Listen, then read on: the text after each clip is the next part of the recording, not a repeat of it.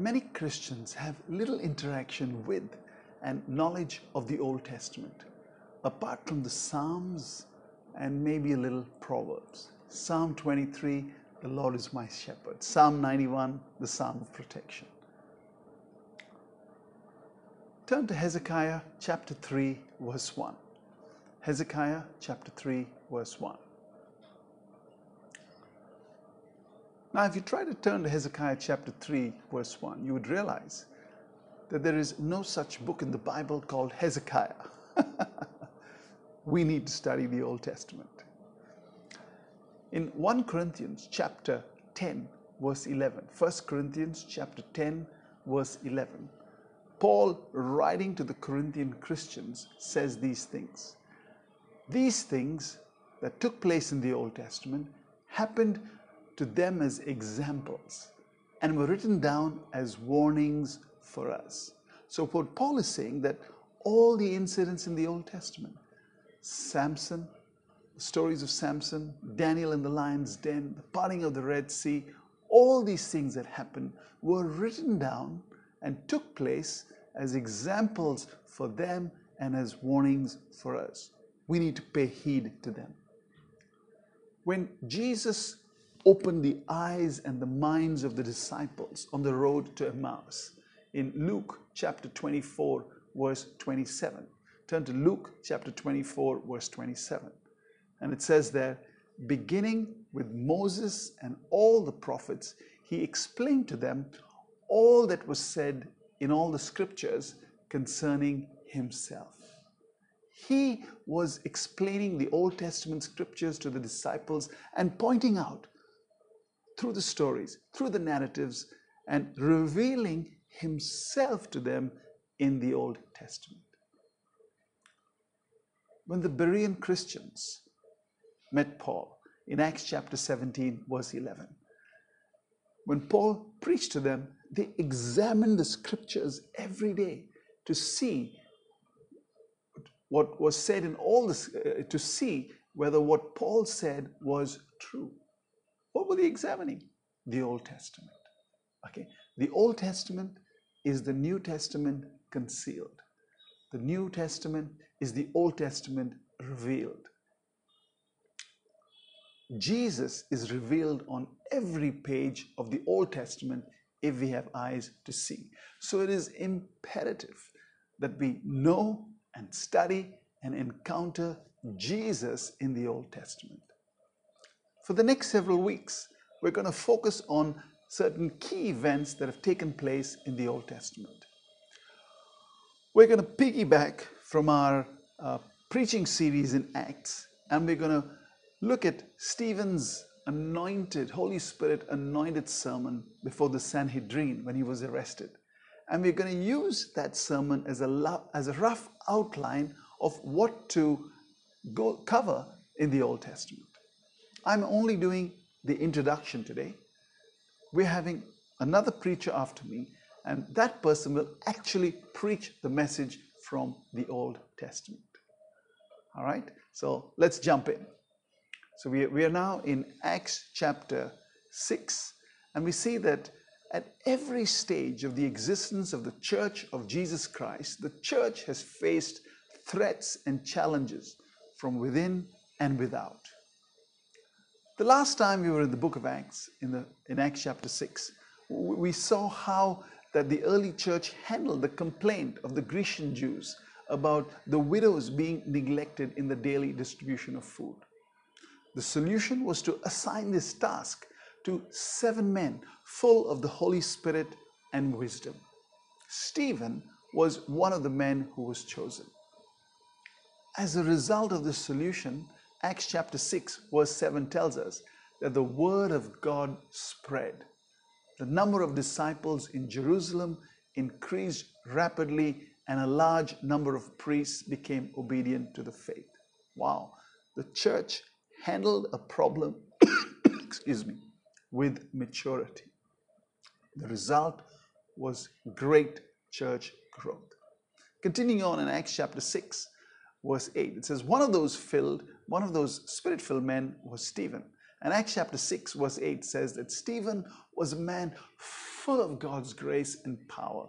He did great wonders and miraculous signs among the people. However, opposition arose from some of the Jews of the synagogue of the freedmen. They began to argue with Stephen but could not stand up against his wisdom or the spirit by whom he spoke. Stephen must have been a remarkable, remarkable Christian. So they decided to falsely accuse him of blasphemy. They seized him and they brought him before the Sanhedrin. The Sanhedrin was a, a council of 71 men or members with the high priest as chief officer. And in the midst of this hostile crowd that was baying for his blood and his life because blasphemy was punishable by death, Stephen seems was filled with the Holy Spirit because his face was like the face of an angel. He encountered God in the midst of persecution. When asked to respond to the charges against him, Stephen began in Acts chapter 7 and verse 2. And this is what he said Brothers and sisters, listen to me. The God of glory appeared to our father Abraham while he was still in Mesopotamia, before he lived in Haran. Leave your country and your people, God said, and go to the land I will show you. Okay, I'm going to let the next speaker continue from here. God bless you. Hi, as we heard Colin speaking, was it just me, or did you also draw a parallel to the events that led up to the crucifixion of Jesus? Yes? And what we saw was jealousy, envy, yes, that stood out, but most of all, they could not withstand the spirit of wisdom that was upon Jesus and now upon Stephen. They couldn't withstand the wisdom of the spirit with which he was speaking, so they chose to accuse him of blasphemy. Who were these people who accused him? Well, it is said that Caiaphas was officiating as judge. A very identical, quite similar situation to that of Jesus Christ when he was accused. He had 70 odd people in the council with Caiaphas, and the people accused him of blasphemy. They seized him, they brought him to the council. There were false witnesses. He speaks continuously against the holy place, the holy temple, yes, and against the law.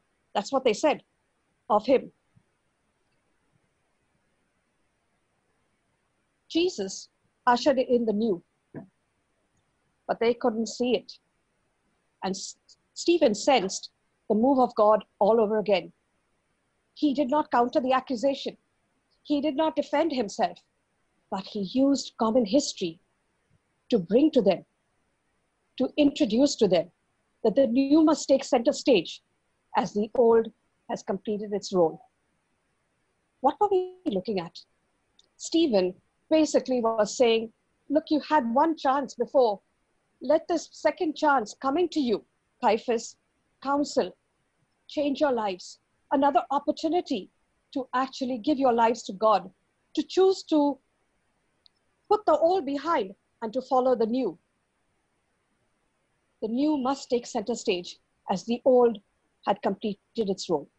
The reign of grace must, repre- must replace law Jesus said to the Samaritan woman, Not on this mountain, not on that mountain, but true worshippers will worship me in spirit and in truth. And so, in response, yes, to Caiaphas, who says, Defend yourself, say what you have to say. Tell us, is this true that you are blaspheming the temple and you're blaspheming the law of Moses? Stephen stands up and says, he searches for that common ground. He searches to tell him that you and I are from the same stock. Our father Abraham. He says, The God of glory appeared to our father Abraham. Abraham's not in the temple. Abraham, there was no temple at that time. He was not a high priest. the temple was built much later. He says to him, He appeared to our father, not just your father, but even my father. Yes.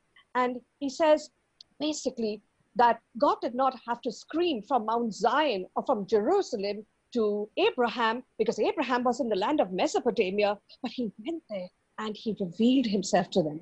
The same God of glory, yes, that we're talking about today is the same God of glory who went to Mesopotamia, not to a temple, not to this large temple. This temple is passe, it's over. It's basically, he went to Mesopotamia and he saw Abraham, he visited him, and basically he spoke to him and he called him out. So, who was Abraham? And I'm going to ask Jess to just share with us a slide. If, Jess, can you share with us a slide? Yeah, one second. Let me continue with saying, with giving you a little history, okay, even as we're doing Abraham. So, who was Abraham? At that time, his name was Abram, okay, which means the exalted father or the high father.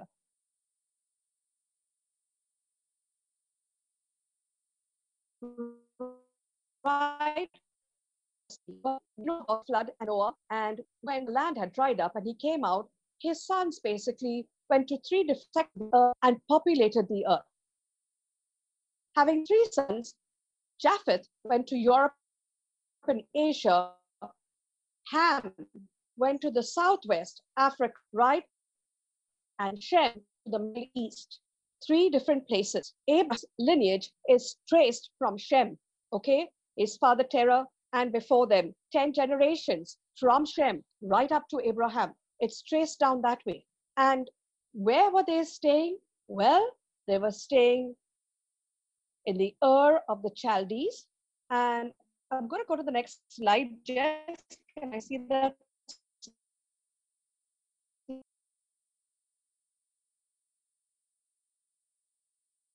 Jess, can have the next slide? So he's staying in the Ur of the Chaldees, right? And this is modern day Iraq.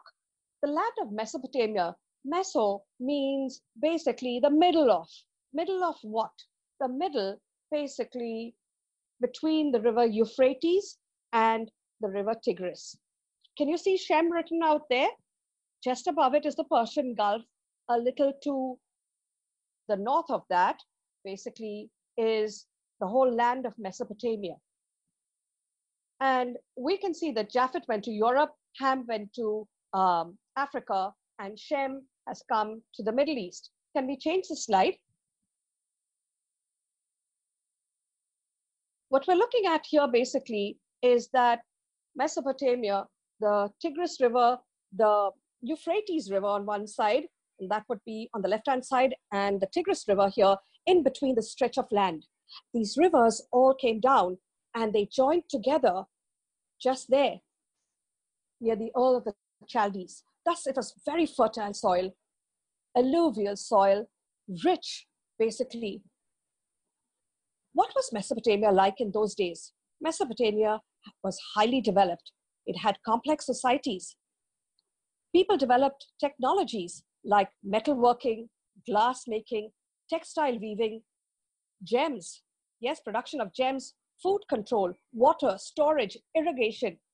They were the people of the Bronze Age.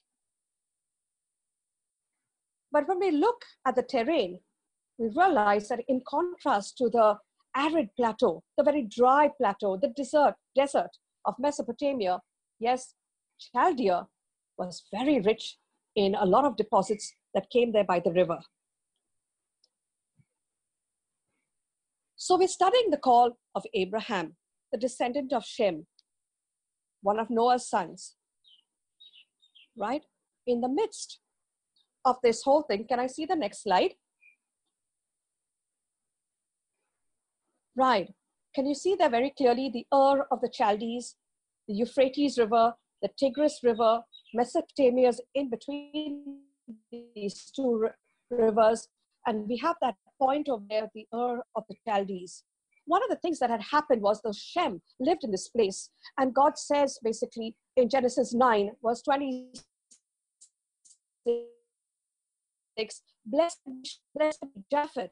Verse 25, he says, Cursed be Ham, because he uh, revealed or exposed the nakedness of Noah when he was drunk.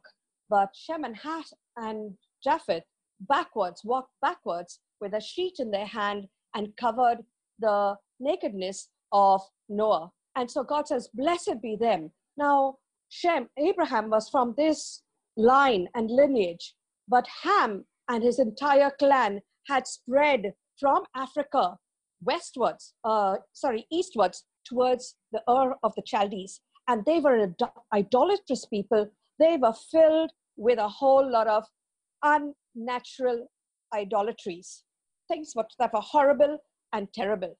And in the midst of this whole idolatry um, that was taking place, Abraham seemed to keep himself pure and holy. Abraham seemed to push away the idolatry that was there around him. Could we have said the same thing about Terah? Terah had three sons Nahor, Abraham, and Haran. And Haran had died out there, leaving his son Lot to be looked after basically by Terah. And what we're saying, seeing over here is a place where Terah was an idolater. We see over here also that Nahor had uh, his son Laban, and Laban basically was one person who loved his idols. So when Rachel took his idols, he was very angry with her. And so they were idolaters out here.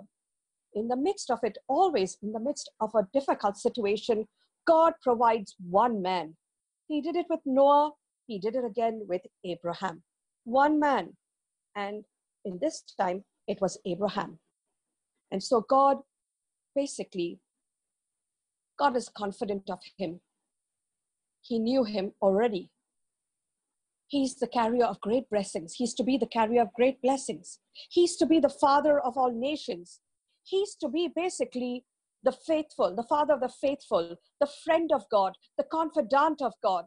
He's to be the, the father of men of, uh, great, uh, of a very great nation, the pursuer of righteousness, the carrier of blessings. And he was a haggler. He bargained even with God. He was a chieftain. He was skilled. He was a shepherd. This is all Abraham for you. Okay? And the Bible takes a lot of effort in various places to reveal each of these characteristics. 299 times Abraham has been mentioned again and again in the Old Testament and in the New Testament. So, what we see basically is that this period of time is before the law could come. And Moses is writing this in the book of Genesis. Abraham was a confident confidant of God, okay? God didn't hide his secrets from him. God shared them with him. That was how important he was. But this was 2000 years BC, before Christ, in the Ur of the Chaldees. What kind of a place was it? Luxurious. Yes, it was a place basically very modernized. Right. What we are looking at is that Abraham, within that place, kept himself isolated from the idolatry that surrounded him.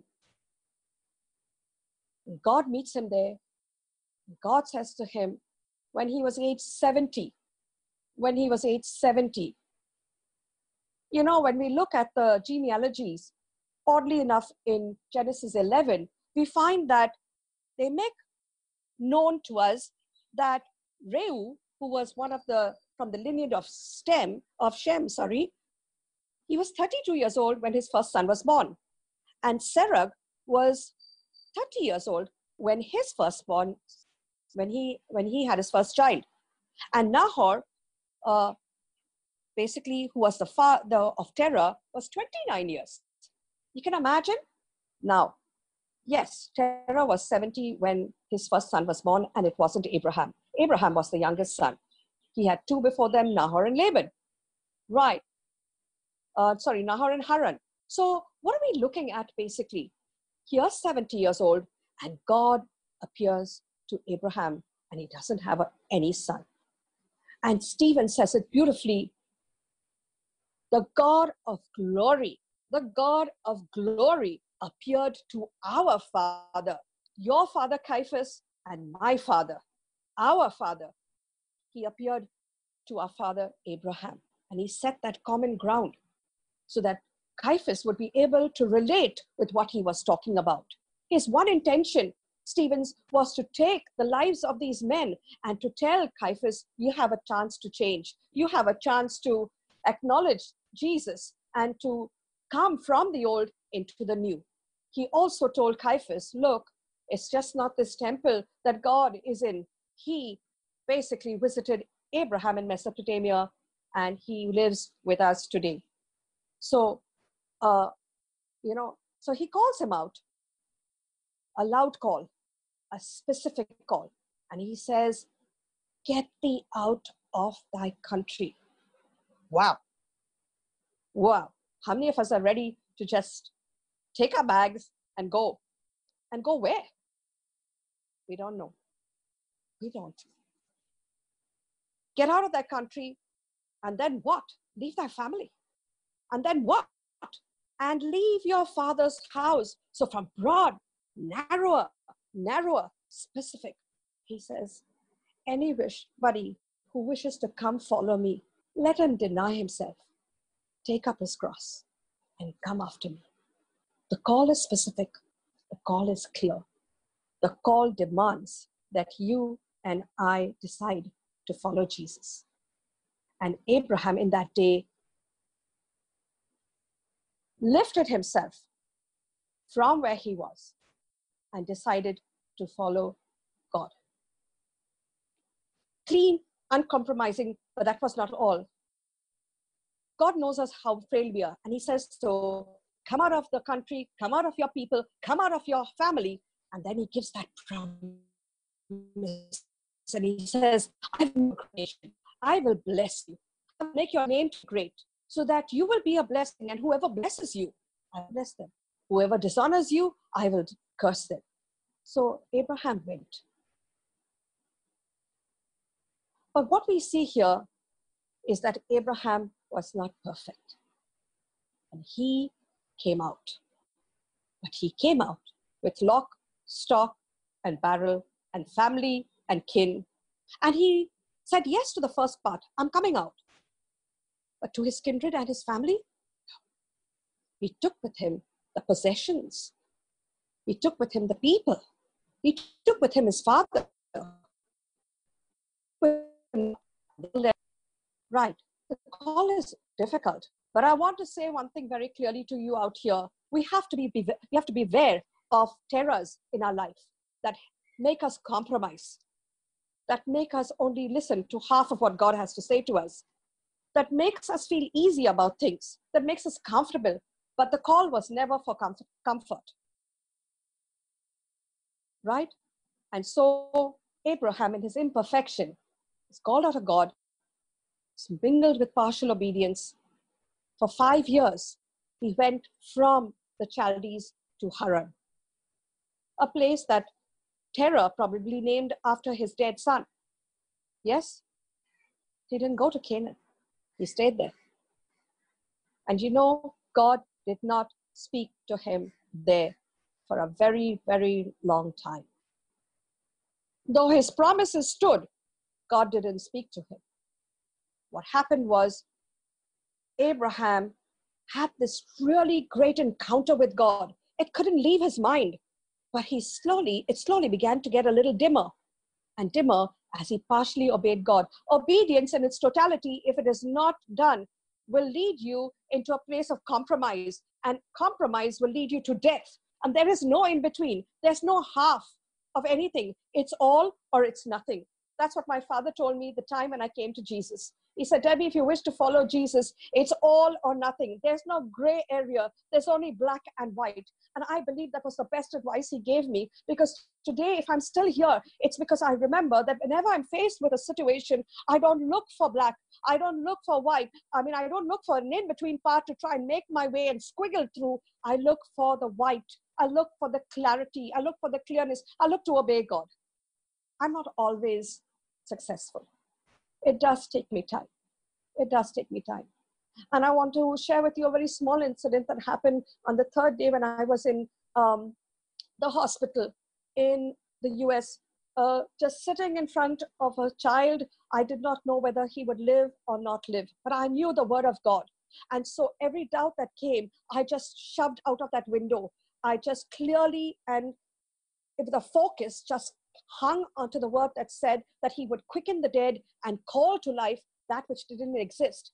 But on that third day, I remember sitting there watching my son and the monitors and everything telling me that things were really getting bad. And God said to me, Debbie, do you want it as you receive the word, an immediate healing of David, or will you allow me to use this healing for my glory? And you know, I'm sad to say I didn't have an immediate response. It took me a little while. It didn't take me days, but it took me a few hours. And I thought it through. And I thought it through. And I realized that my life is not my life. Like Abraham knew. He knew that his builder and foundation, the foundation and the builder and architect was God. And that his. It was never going to be here. I couldn't compromise at that point. And I said to the Lord, It's all about you. It's not about me. So give me the grace to go through this. That's all I'm asking you. And I said to the Lord, Take your time. Do what you want. I don't need an immediate healing. It's difficult. It's difficult. In the midst of all of this, God told Abraham to come out. But the door was never closed to Abraham, even in his disobedience. This was the era of grace. Abraham lived in the era of grace. If it was the law, he would have been punished and also killed for his disobedience. But this was the era of grace, the dispensation of grace. And God allowed for that door to be left open. And time passed, and Terah died. And Abraham again began to remember the call of God. And so he took up all his possessions, but he still didn't leave Lot. He went with them. And God had to cause a situation to actually part Lot from Abraham ultimately, but God saw his heart. And that's our God. And that's our God, right? That's what Stephen was telling Caiaphas that we don't have to be perfect. It's not this temple of perfection that you're looking at right? It's Abraham, our father. The God of glory appeared to him. He wasn't perfect, right? And so he leaves. It was 700 miles from Ur of Chaldees to Haran, and from Haran, another 700 miles, yes, down to Syria, and from Syria down to Egypt, another 800 miles. So here we come across Abraham as a man who was faced with a very big challenge, with a call, with a promise. He got up and he left and he went. Abraham was not perfect. Right? But the minute he got up and he went on his way to Canaan, God spoke to him that very same chapter in Genesis, and he says to him, and I will read that. He says, and now God said to Abram, Go from your country and your kindred and your father's house to the land that I will show you. To the land that I will show you. He never said, I'll give it to you. He said, I'll show it to you. But you go to that land. He promised him nothing, not a foothold, not a single thing. His obedience was uncompromising. Okay, that's how it was given. And your kindred and your father to the land that I will show you, and I will make you a great nation, and I will bless you and make your name great and that you will be a blessing. And i will bless those who you bless and and and who you and those who dishonor you i will curse. And all the families of the earth shall you be blessed. And abraham went. Yes? Abraham was 75 years when he departed. His name was still abram. It had not changed to abraham. At 99 it was then that it changed. That was almost 24 years later right? Now, I want to come back to just not the call, but the promise. Because in Genesis 12, it says over there that when Abraham obeyed God, he said, Unto your offspring, I will give you this land. When Abraham changed and obeyed, God promised him the land. From showing him the land, he promised him the land. Right? In Genesis 17, verse 8, it also says, I will give to your offspring all of the land. I will make you a great nation. Today, Israel is a contender, silent, strong, impenetrable fortress with the world's biggest economies backing it. You and I are the sons of Abraham, as many as the sands of the sea. That's, God, that's what God promised. He said at Bethel, he said, as the dust of the earth. At Mamre, he said, as the number of stars in the sky. I will multiply you exceedingly, is what he said in Genesis 17, verse 2 exceedingly. That was the promise. I will make you a great nation. Great is a very small word, but if you understand how far it has stretched today to include you and me, well, that's wow. Says, So shall your seed be. Galatians 3, yes, what says verse 7 says, You and I being in Christ, we are then the Abraham's offspring. Do you see? Paul is linking two things out there. He's telling us who we are. He's joining us to Abraham. So that's how huge a nation we're talking about. He says, I will give it to you for an everlasting possession. That's what he told Abraham, again, of Canaan. Yes? I'll make you a great nation. Are you serious? That's what Abraham must have said to God. Are you serious? I'm 75. I'm 70 years old. I don't have everybody else at 32 and 26, and 29 and 30 already having children. I am past 70. I don't have a child. Are you joking that I'm going to be a great nation? But remember that the promise of God comes with provision. And the provision was, he says over here, I will make you a great generation and I will bless you. And in that blessing was the promise of Isaac. And in that blessing was the tenacity, the perseverance, the strength, the hope to stretch from that time to 24 years later until the promise came to pass when Isaac was born. You know, I laugh at myself at the age of about probably about um, 18 years. We had a prophet who came to Pune and uh, at that time, Timothy John was there. And he said to me, You'll be a. And you know what? I'll tell you what my reaction was. Teacher, I despise that occupation. I don't want to have anything to do with it. I'm not interested. That's the last thing that I ever want to be. You know what happened? 1999 came and I joined Hiranandani School. that was almost 22 years later. 22 years later. And God made me so fulfilled in the job of a teacher. God waits for us. He's patient, He's loving, He's kind. I will bless you, said. I will bless your seed, I will bless you. And he said, I will be your shield, I will be your protection.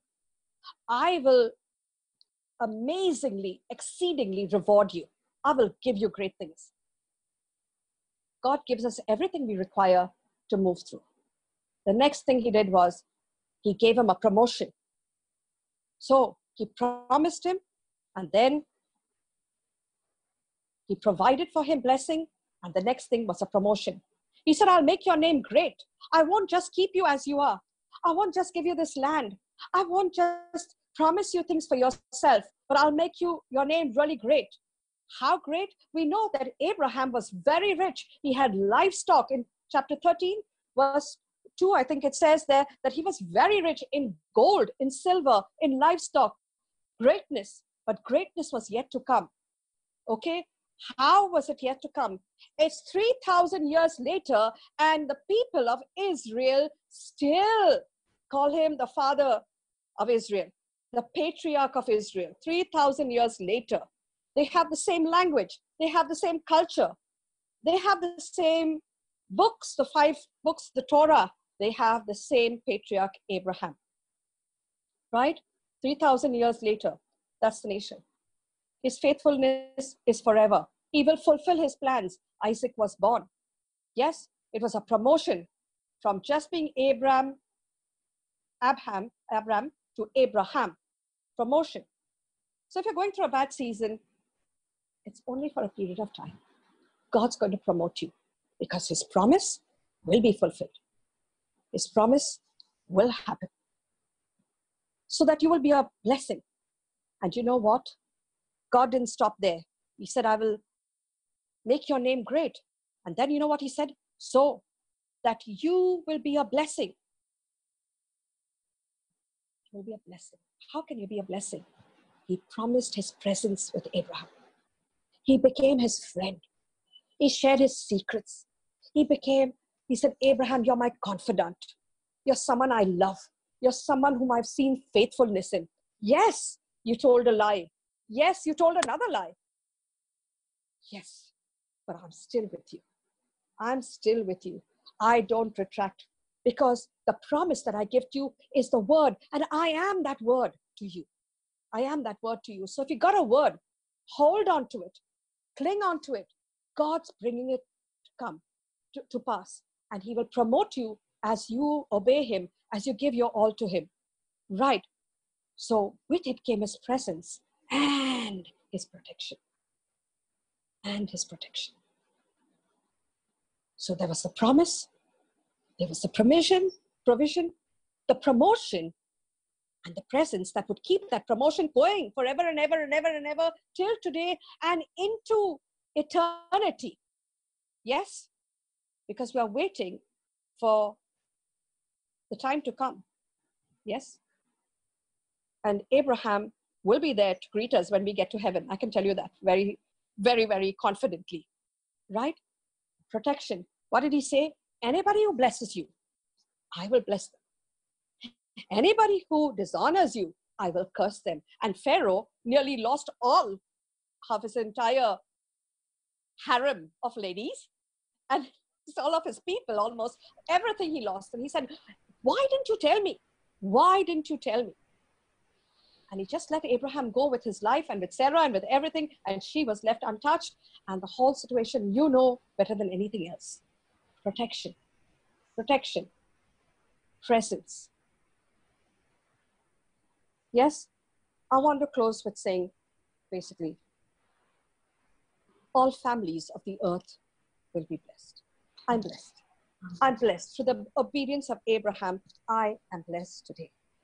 From there, came to us the understanding of believing through faith, believing by faith. The dispensation of faith was revealed in that time. Then came the law, but God said, No, we're going back there. The winds of the Holy Spirit and of change have come. And Stephen starts his entire defense. He's not defending it. He's saying, Here's an opportunity. Hmm. Understand the God who has promised you lots who's provided for you, who's going to promote you if you will forget that you're the high priest and this is the temple and you will worship Jesus. Right? And ultimately, we know that have the presence of God and the protection of God. We are the children of Abraham. Amen. Amen. Yes. Can we bow our heads in prayer and just claim the promises of God in our life? Thank you, Lord, for Mm. Abraham and for his entire life that you've just placed right before. In the details of, of it all, Lord, we see ourselves. In the not so good and in the good, Lord. And Lord, we pray that every day of our life, we would remember your promises to us, your provision to us, that you will bless us. You have said that, Lord, that you will bless us. And you have blessed us. And hmm. you continue to bless us with every spiritual blessing. Blessed be the God who's blessed us with every spiritual blessing, Lord. There's nothing that you have. You've given us everything for life and for godliness, all because of one person who planned to get out, to leave everything and to come after you, Lord. And in his faithfulness, we see the need for faithfulness and for obedience, Lord. Bless us, Lord, as we go on this journey. Hold our hands tight. Maybe remember Abraham and Lord, may we live that very victorious life in you. Amen. Thank you so much, Debbie.